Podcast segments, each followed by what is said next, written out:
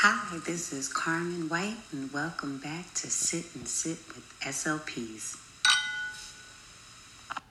And I am here today with Ashley Salmonson. Hi, Ashley. Hi, Carmen. Thank you for joining us. We are currently sipping on some red wine. Hers, a little sweeter. I think it tastes like juice, but... she likes it. I'm a red girl. I like mine to be red, and I like it to be dry. So, Ashley, tell us all about you. Introduce yourself. Well, I'm originally from Wisconsin, Chippewa Falls, Wisconsin, and I'm currently a bilingual speech-language pathologist who travels.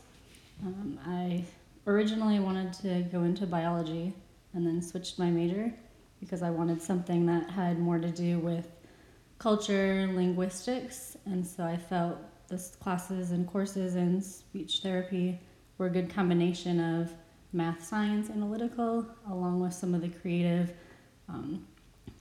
linguistics, cultural classes, art, diversity of people. I also majored in Spanish, hence the bilingual portion. Mm-hmm. Went to school in Wisconsin and then did my master's degree in Albany, New York. Hey. Yeah, I all know I'm from New York, so hey. But I really enjoy what I do. I mainly work with bilingual populations. I've done mostly children so far, a lot of pediatrics, but I've also worked with adults in various settings. Not only do you work with children, but guys... she's also a bilingual, mean, lean, a-kicking machine. Please let them know what you do also. I also currently train jiu-jitsu along with teach courses in Santa Barbara, California. And I just really enjoy it. I've done martial arts most of my life. Karate, taekwondo, judo. And I'm focusing on jiu-jitsu right now. And guys, I've tried jiu-jitsu with her, and I actually loved it. That I even cut my nails, but then I don't know how I ended up doing CrossFit. I don't know how that happened. It was supposed to be jiu-jitsu, ended up in CrossFit, here or there. But I need to go and try it again because it's actually a lot of fun. Yes, it is. It's a lot of fun. And she's from Wisconsin, and, which I've learned because I'm honest with everyone. I have no idea where anything is. I travel for work, yes, but ask me, I don't know. It's over there. Wisconsin is the home of cheese, right? And beer, yes. And beer. See? Look, I don't know because I can barely drink a Blue Moon, so. And what she's introduced me to beer, too. So I'm learning, guys, Yes, I have. And you said there was also something else cool about it? Wisconsin? What's going on? Oh, I mentioned yesterday that the Rose Bowl, the Wisconsin Badgers college football team made it to the Rose Bowl. So on January 1st, they'll be in Pasadena, California. See? I know nothing about the foosball either, so I'm learning. I'm learning new things, guys. So today we're going to talk about not only about ourselves, yes. No, but we're also going to talk about traveling. Yes. Traveling as an SLP and... our experiences. How did you get into travel and therapy?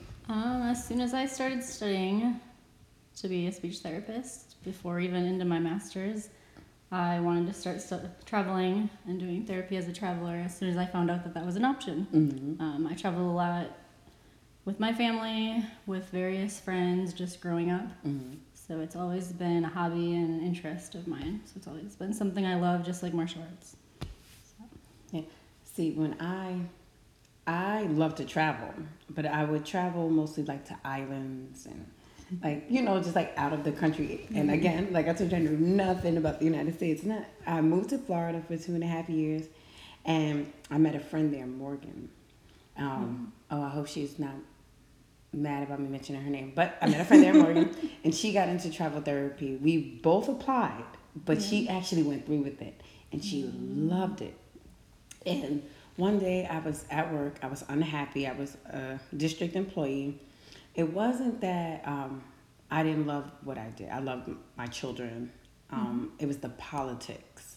I didn't like the politics that went into the school district. I felt like as a contractor, you receive more respect than as a district employee.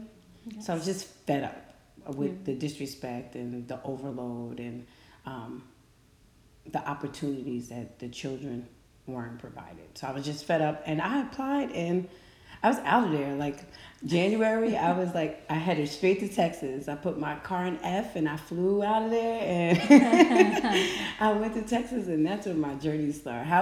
What was your first traveling assignment like? My first travel assignment was in Anaheim, California. So I drove all the way by myself from Albany, New York to Anaheim, California. Mm. But first I had to go home, so I had to drive up to Wisconsin, north, opposite direction, detour, and then go down to Anaheim. I mean, I can't say anything. I've driven from Florida to New York and New York to Florida a few times, and it made me a little crazy by, hour 19. I'm talking to myself, but that's still okay. You can do that. But how long did that take? I actually took about a little over a week. Okay. 9 days. I stayed with some family. So obviously I went up, stayed a couple nights in Wisconsin, stayed in Des Moines, Iowa, stayed in Wichita, Kansas, and just visited some family and friends on the way out. Stayed in Albuquerque, New Mexico at night, and kept going. So some days I drove 6 hours. Some days I drove 13 by myself. When I went to Texas, I drove, but we stopped in Louisiana. My friend, he who shall remain nameless, he and I stopped in Louisiana, stayed in Louisiana, had fun, just ate, we stayed at a beautiful hotel there. I love, what is it, Cajun? Creole? Yeah. I love Creole food, so it was a great time. And then it only took a few hours to get to Texas because, they're neighbors, so... That experience wasn't as bad. From Florida to Texas was okay. But from New York to California, I commend you. You did that. It was fun. It was worth it. I had a good reason to visit certain people that I hadn't seen for a while, and so I just made a trip out of it. Mm-hmm. So what was it like? Like, did you feel that you were supported? The population that you worked with, how did the district receive you? Like, what was it like, that first experience? Were you scared? I know I'm asking a million questions, but... No, you're fine. I wasn't scared. I was extremely excited because I've always loved traveling, and I always enjoy and embrace new experiences and hope to learn the most that I can out of it, and obviously help whoever or give others new information as well. And It was definitely different than being in New York. In New York, I worked with preschoolers in a preschool, and then there I worked for the high school district. So they have the school district for all the high schools, and then they have a separate school district for elementary, middle school. And so I was started off working at one of the high schools for a maternity leave, and then I ended up switching over to two others because they asked me to stay longer. Okay. To cover, one of the SLPs was having a surgery, and she was covering two high schools, so then I ended up switching over to her position. So I was there originally planning 3 months, but there were 4. I stayed extra month, and they were very supportive, very happy to have me there. All of the staff, teachers, whatever you need, like, tell us, we'll help you. Well, see, guys, you see how peachy her first one was? Let me tell you, my first experience, I was excited because I always wanted to live in Texas. I do enjoy the food. I met amazing people, like friends that I'm still in contact with now. I love Texas. The rain, tornadoes, not so much. I don't know why there's so much rain and tornadoes and there's cows everywhere. I thought that was awesome. Like, you just drive down the street and somebody has a random cow. It's like, wait, what? Is that a cow? So I love Texas as a whole, despite the rain and the tornadoes. Texas, come on, get it together. You guys need, like, a weather genie to come in and, fix you up. But overall, I love Texas. But my experience with the district was different.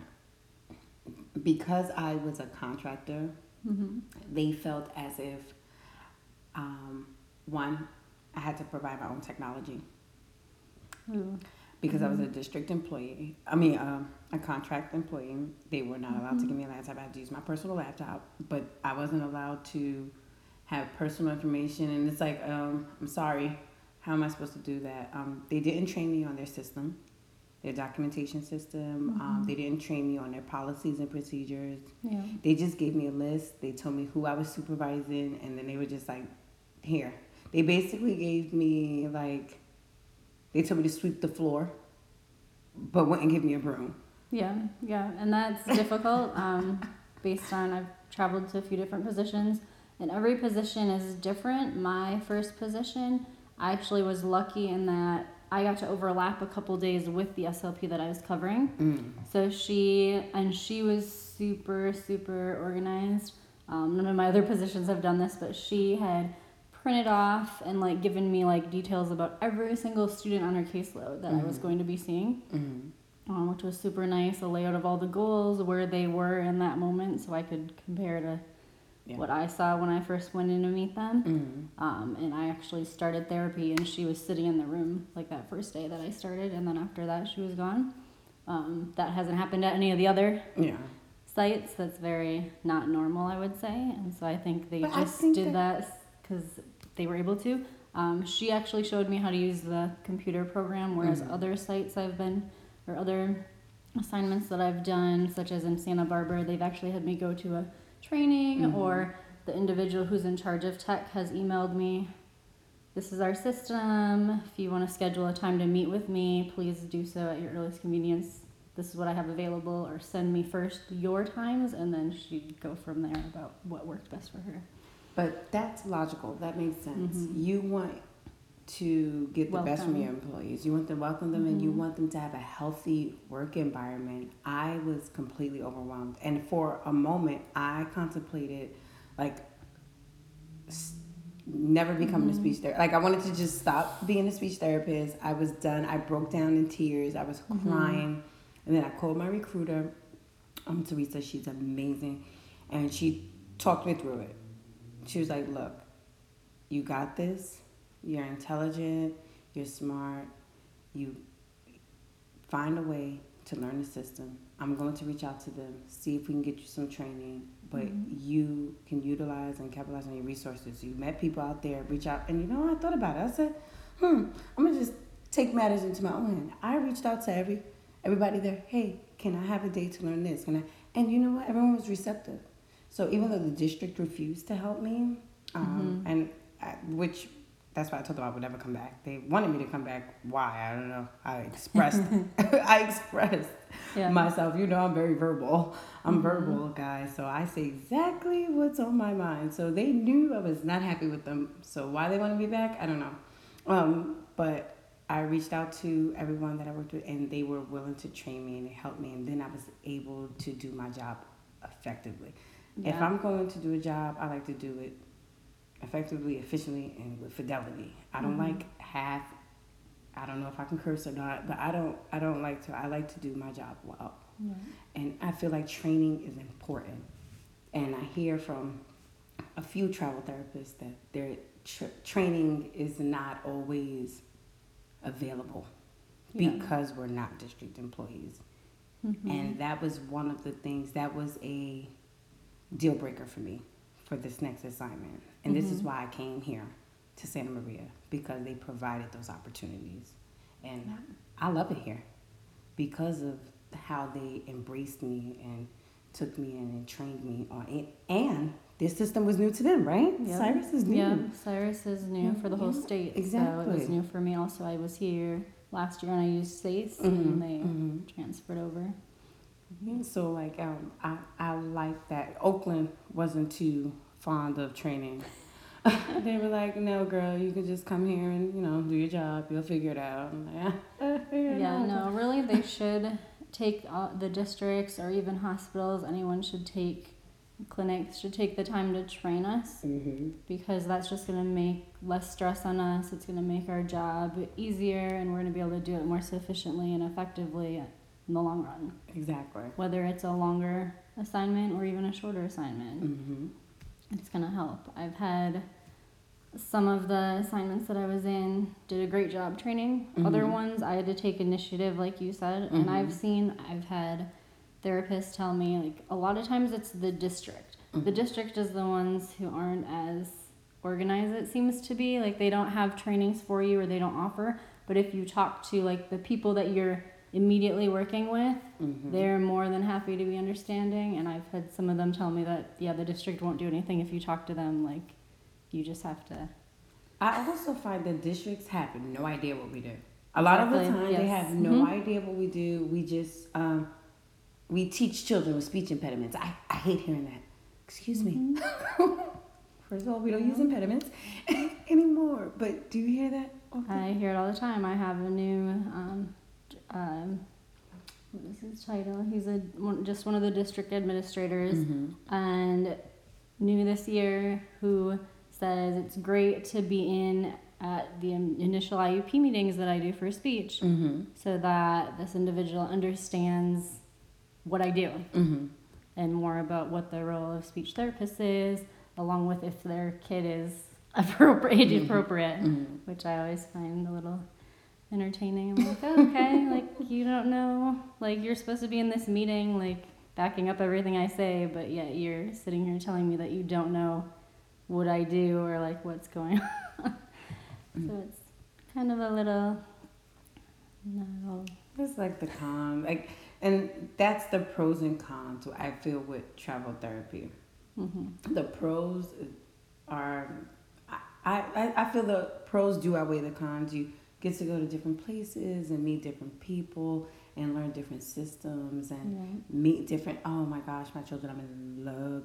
Work with different populations, so you can stay up to date on your therapy, different types of therapy strategies for all ages. Because you could be 1 month working with this individual, pediatric, preschool age, mm-hmm. high school. Another month you could be working with an individual who had a traumatic brain injury, or someone who's in a hospital, 80 years old, 70 years old, memory difficulties, aphasia. So it's just, you can do a lot. You get the opportunity to really know where you want to be, and lots of people even use it to settle.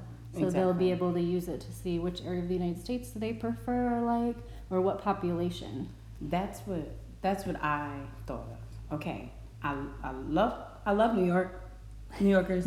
I love New York, but I spent 30 years there. And I'm okay with maybe not possibly living in New York again. And I love Florida because of the weather. It was, mm-hmm. Because of the weather. They pay Florida, please start paying your people, okay?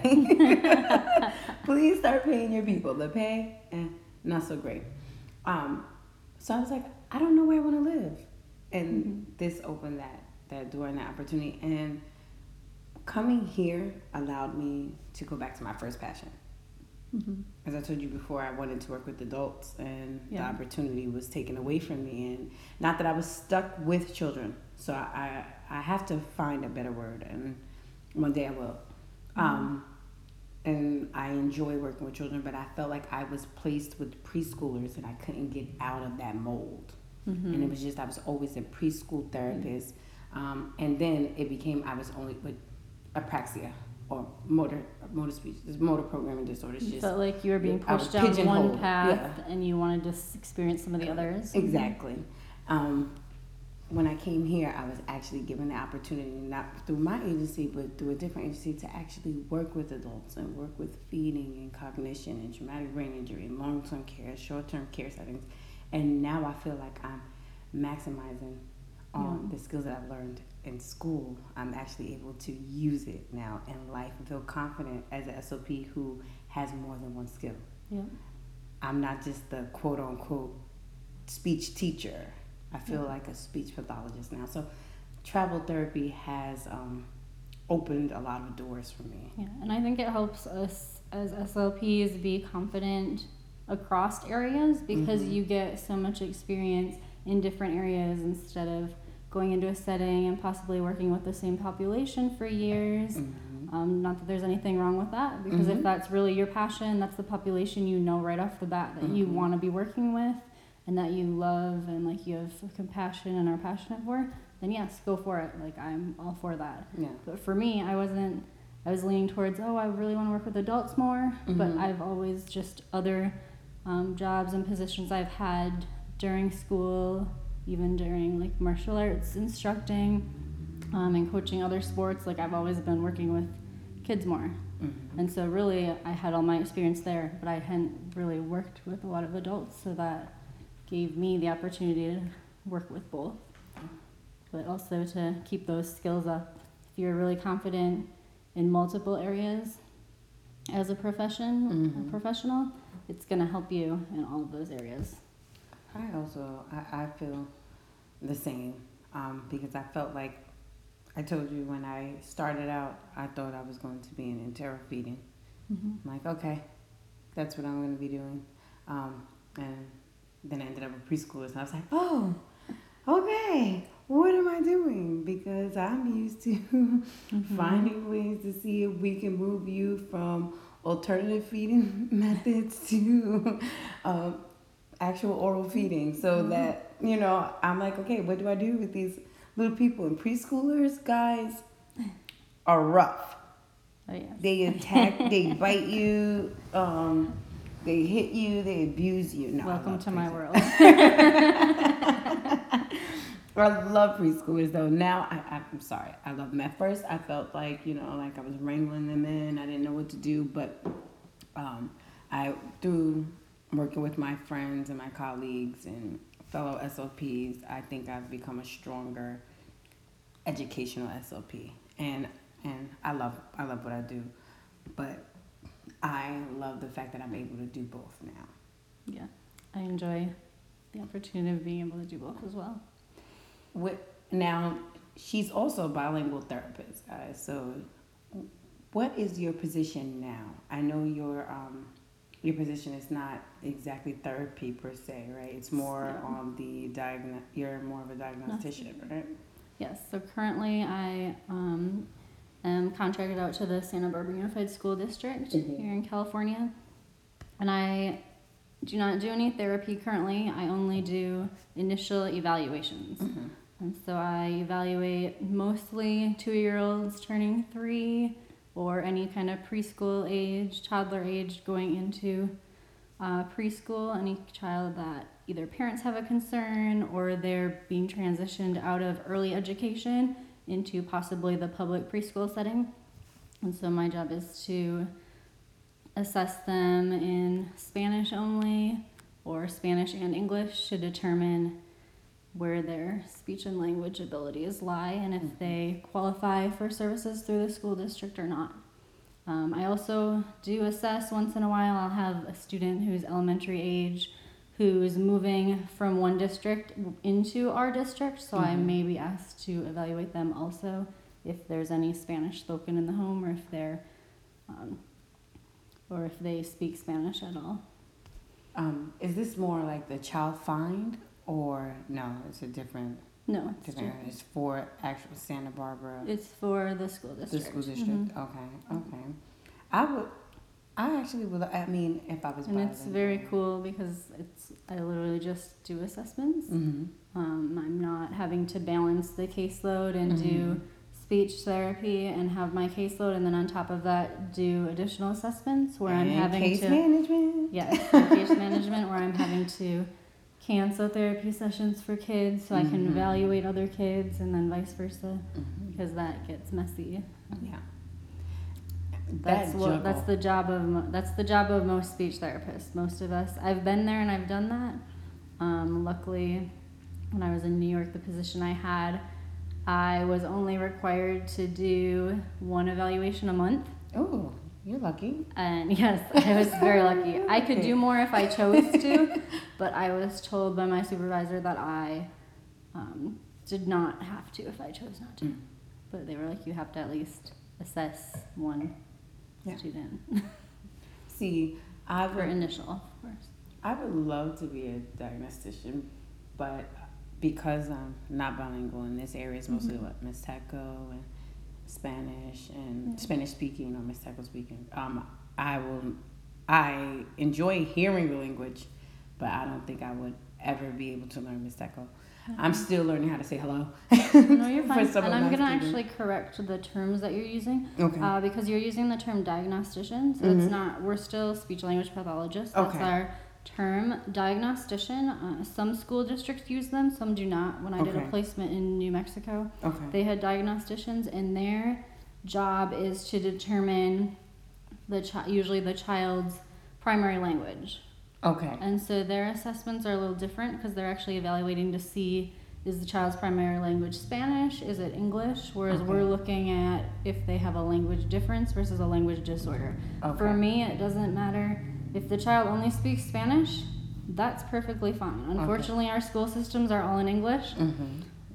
So yes, they may struggle in school because they don't know the language, but that doesn't mean they necessarily have a speech and language disorder. Okay. It just means they have a difference. So I don't assess the child's language proficiency. That's the term I was looking for. So the diagnostician is looking more at language proficiency. I'm just looking at, can the child complete activities based on like academics, age appropriately. So if it's in Spanish, good. If it's in English, good. If it's in Spanish and English mixed, so some skills they can do better in English, some skills they can do better in Spanish, that's fine. See, I hear, so that term was used differently in different states. So in Florida, the diagnostician is the person who only does assessments. So that's where I used that. So, but in Texas, it was the, I believe the psychologist. That was the term for the psychologist. So I guess it varies by state. So I should have been mindful. But in my head, when I hear that, I hear the person who only assesses. Because in Florida, and even in, in Texas, it was mainly the psychologist. That was the actual name for the psychologist, because the psychologist only assess. Interesting. But in Florida, when you applied, well, in Palm Beach County School District, when you applied for that position, you only did assessments. You didn't actually treat. Yeah. You only assessed. So that's where I got that from. But I love to learn like the different terms and how it's used. And that's the good thing about travel therapy, because what may be a title to you in one place is something completely different when you go somewhere else. So thank you. No, thank you. That's very interesting. I haven't, for me, I guess I prefer to call someone by the title that they earned, because to me a diagnostician is not at the same level as a speech language pathologist or school psychologist. They do have a very important role that helps us. That's why we're considered a team.